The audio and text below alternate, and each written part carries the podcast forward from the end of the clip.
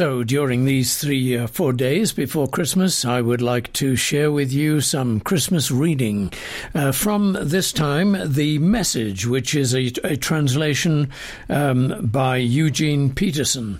And I'm going to be reading from the book of Luke. So many others have tried their hand at putting together a story of the wonderful harvest of scripture and history that took place among us, using reports handed down by the original eyewitnesses who served this word with their very lives. Since I have investigated all the reports in close detail, starting from the story's beginning, I decided to write it out for you, most honourable Theophilus, so that you can know beyond the shadow of a doubt the re- reliability of what you were taught. During the rule of King Herod, king of Judea, there was a priest assigned service in the regiment of Abijah. His name was Zachariah. His wife was descended from the daughters of Aaron. Her name was Elizabeth. Together they lived honourably before God careful in keeping to the ways of the commandments and enjoying a clear conscience before God, but they were childless because Elizabeth could never conceive, and now they were quite old. It so happened that as Zachariah was carrying out his priestly duties before God, working the shift assigned to his regiment, it came his one turn in life to enter the sanctuary of God and burn incense. The congregation was gathered and praying outside the temple at the hour of the incense offering. Unnoticed, an angel of God appeared just to the right of the altar of incense. Zachariah was paralyzed in fear. But the angel reassured him Don't fear, Zachariah. Your prayer has been heard. Elizabeth, your wife, will bear a son by you. You are to name him John. You're going to leap like a gazelle for joy, and not only you, many will delight in his birth. He'll achieve great stature with God. He'll drink neither wine nor beer. He'll be filled with the Holy Spirit from the moment he leaves his mother's womb. He will turn many sons and daughters of Israel back to their God. He will herald God's arrival in the style and strength of Elijah, soften the hearts of parents to children, and kindle devout understanding among hardened skeptics. He'll get the people ready for God. Zachariah said to the angel, Do you expect me to believe this? I'm an old man, and my wife is an old woman. But the angel said, I am Gabriel, the sentinel of God, sent especially to you to bring you this glad news.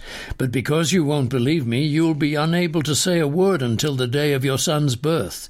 Every word I've spoken to you will come true on time, God's time. Meanwhile, the congregation, waiting for Zachariah, was getting restless, wondering what was keeping him so long in the sanctuary. When he came out and couldn't speak, they knew he had seen a vision. He continued speechless and had to use sign language with the people. When the course of his priestly assignment was completed, he went back home. It wasn't long before his wife, Elizabeth, conceived. She went off by herself for five months, relishing her pregnancy. So this is how God acts to remedy my misunfortunate condition, she said.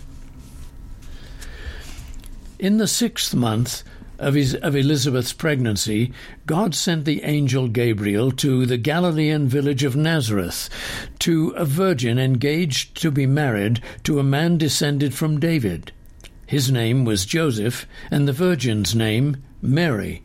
Upon entering, Gabriel greeted her. Good morning! You're beautiful with God's beauty, beautiful inside and out. God be with you.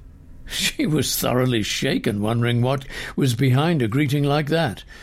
But the angel assured her, Mary, you have nothing to fear. God has a surprise for you. You will become pregnant and give birth to a son and call his name Jesus. He will be great, be called Son of the Highest. The Lord God will give him the throne of his father David. He will rule Jacob's house forever, no end ever to his kingdom Mary said to the angel, But how? I've never slept with a man. The angel answered, The Holy Spirit will come upon you, the power of the highest hover over you. Therefore, the child you bring to birth will be called Holy Son of God. And did you know that your cousin Elizabeth conceived a son, old as she is? Everyone called her barren, and here she is six months pregnant. Nothing, you see, is impossible with God. And Mary said, Yes, I see it all now. I'm the Lord's handmaid, ready to serve. Let it be with me, just as you say. Then the angel left her. Mary didn't waste a minute. She got up and travelled to the town in Judea in the hill country, straight to Zachariah's house, and greeted Elizabeth. When Elizabeth heard Mary's greeting, the baby in her womb leaped. She was filled with the Holy Spirit and sang out exuberantly, You're so blessed among women, and the babe in your womb also blessed. And why am I so blessed that the mother of my Lord visits me? The moment the sound of your greeting entered my ears, the babe in my womb skipped like a lamb for sheer joy. Blessed woman! who believed what God said, believed every word would come true. And Mary said, I'm bursting with good news. I'm dancing the song of my Saviour God. God took one good look at me, and look what happened. I'm the most fortunate woman on earth. What God has done for me will never be forgotten. The God whose very name is holy, set apart from all others. His mercy flows in wave after wave on those who are in awe before him. He bared his arm and showed his strength, scattered the bluffing braggarts.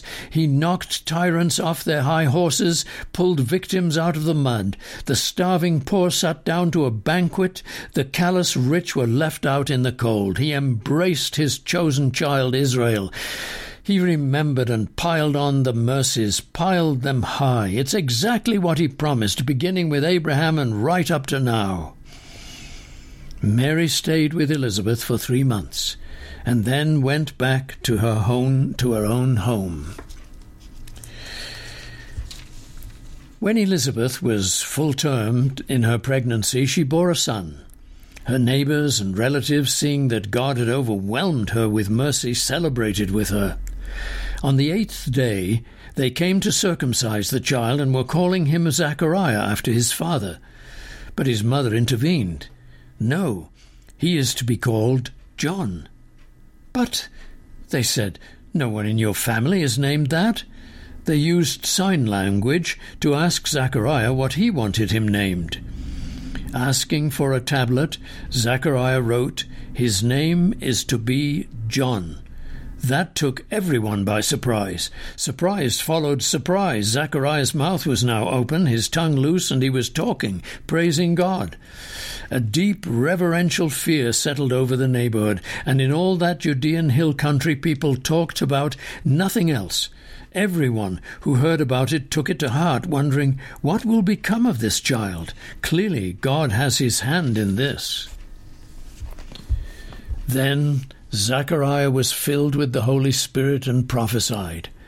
Blessed be the Lord, the God of Israel. He came and set his people free. He set the power of salvation in the center of our lives and in the very house of David his servant, just as he promised long ago through the preaching of his holy prophets, deliverance from our enemies and every hateful hand.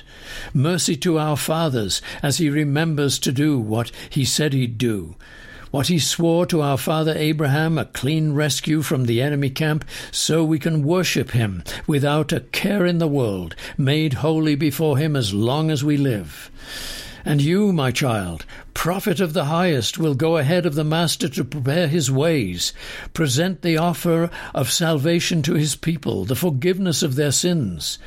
Through the heartfelt mercies of our God, God's sunrise will break in upon us, shining on those in the darkness, those sitting in the shadow of death, then showing us the way, one foot at a time, down the path of peace. The child grew up, healthy and spirited. He lived out in the desert until the day he made his prophetic debut in Israel. About that time, Caesar Augustus ordered a census to be taken throughout the empire. This was the first census when Quirinius was governor of Syria. Everyone had to travel to his own ancestral hometown to be accounted for, so Joseph went from the Galilean town of Nazareth up to Bethlehem in Judah, David's town, for the census. As a descendant of David, he had to go there. He went with Mary, his fiancée, who was pregnant. While they were there, the time came for her to give birth. She gave birth to a son, her firstborn. She wrapped him in a blanket and laid him in a manger, because there was no room in the hostel. There were sheep herders camping in the neighborhood. They had set night watches over their sheep Suddenly, God's angel stood around among them, and God's glory blazed around them. They were terrified. The angel said, Don't be afraid. I'm here to announce a great and joyful event that is meant for everybody worldwide. A Saviour has just been born in David's town, a Saviour who is Messiah and Master. This is what you're to look for a baby wrapped in a blanket and lying in a manger. At once, the angel was joined by a huge angelic choir singing God's praises. Glory to God in the heavenly heights, peace to all men and women on earth who please him. As the angel choir withdrew into heaven, the sheep herders talked it over. Let's go over to Bethlehem as fast as we can and see for ourselves what God has revealed to us. They left running and found Mary and Joseph and the baby lying in the manger. Seeing was believing. They told everyone they met what the angel had said about this child. All who heard the sheepherders were impressed. Mary kept all these things to herself, holding them dear deep within herself. The sheep herders returned and let loose, glorifying and praising God for everything they had heard and seen. It turned out exactly the way they'd been told. When the eighth day arrived, the day of circumcision, the child was named Jesus, the name given by the angel before he was conceived. Then, when the days multiply, stipulated by Moses for purification were complete, they took him up to Jerusalem to offer him to God, as commanded in God's law. Every male who opens the womb shall be a holy offering to God, and also to sacrifice the pair of doves or two young pigeons prescribed in God's law. In Jerusalem, at the time, there was a man, Simeon by name, a good man, a man who lived in the prayerful expectancy of help for Israel, and the Holy Spirit was on him. The Holy Spirit had shown him that he would see the Messiah of God before he died. Led by the Spirit, he entered the temple as the parents of the child Jesus brought him in to carry out the rituals of the law. Simeon took him into his arms and blessed God. God, you can now release your servant. Release me in peace as you promised. With my own eyes, I've seen your salvation. It's now out in the open for everyone to see. A God revealing light to the non Jewish nations and of glory for your people Israel.